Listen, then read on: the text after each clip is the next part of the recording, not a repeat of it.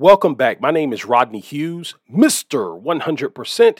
And in today's episode, what we're going to talk about is this you operate in good faith by operating in good business. Let me say it just uh, one more time, just in case you didn't catch me. You operate in good faith by operating in good business. Let's talk about it.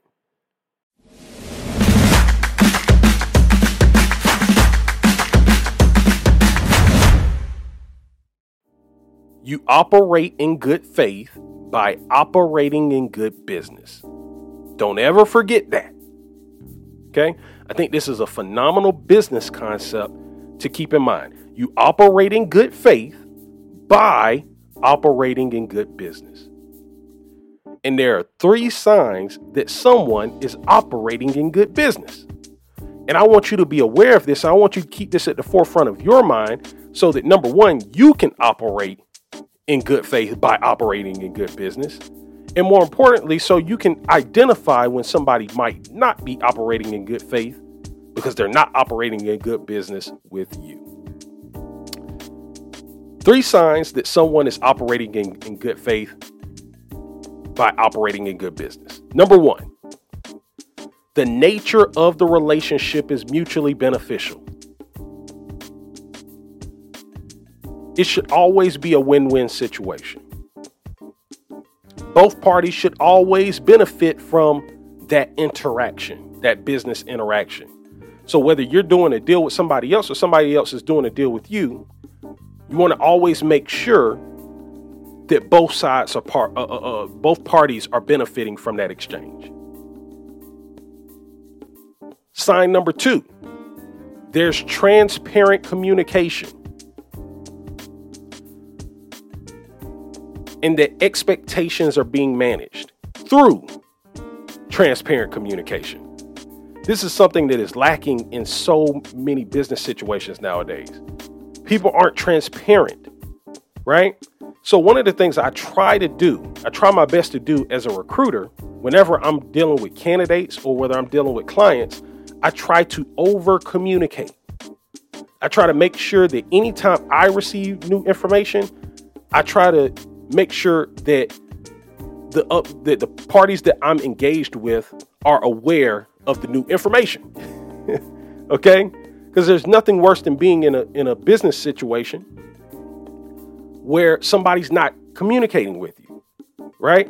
And so I just try to take the golden rule on that one, and, and I, I try to treat people how I want to be treated.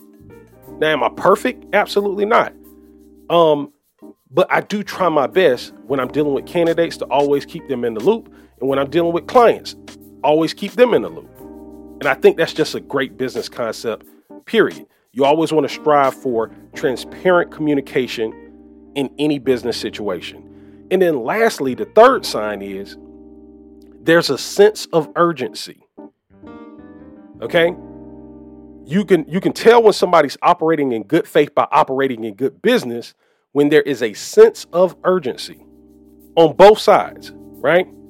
Both parties should be demonstrating through their actions that they are serious about moving forward and accomplishing something.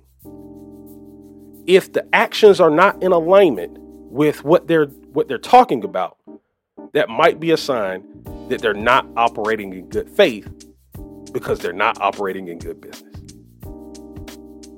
Hopefully, this helps. Today's episode is being brought to you by The Ugly Truth About Getting Hired How to Land the Job of Your Dreams, regardless of the competition.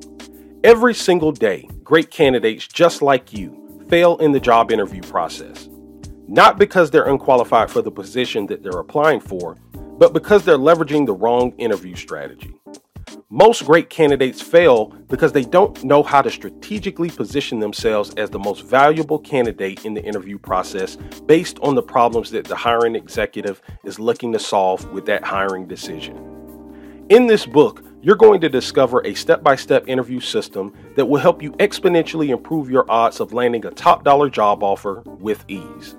You can pick up a free copy of this book today by heading over to www.theuglytruthbook.com.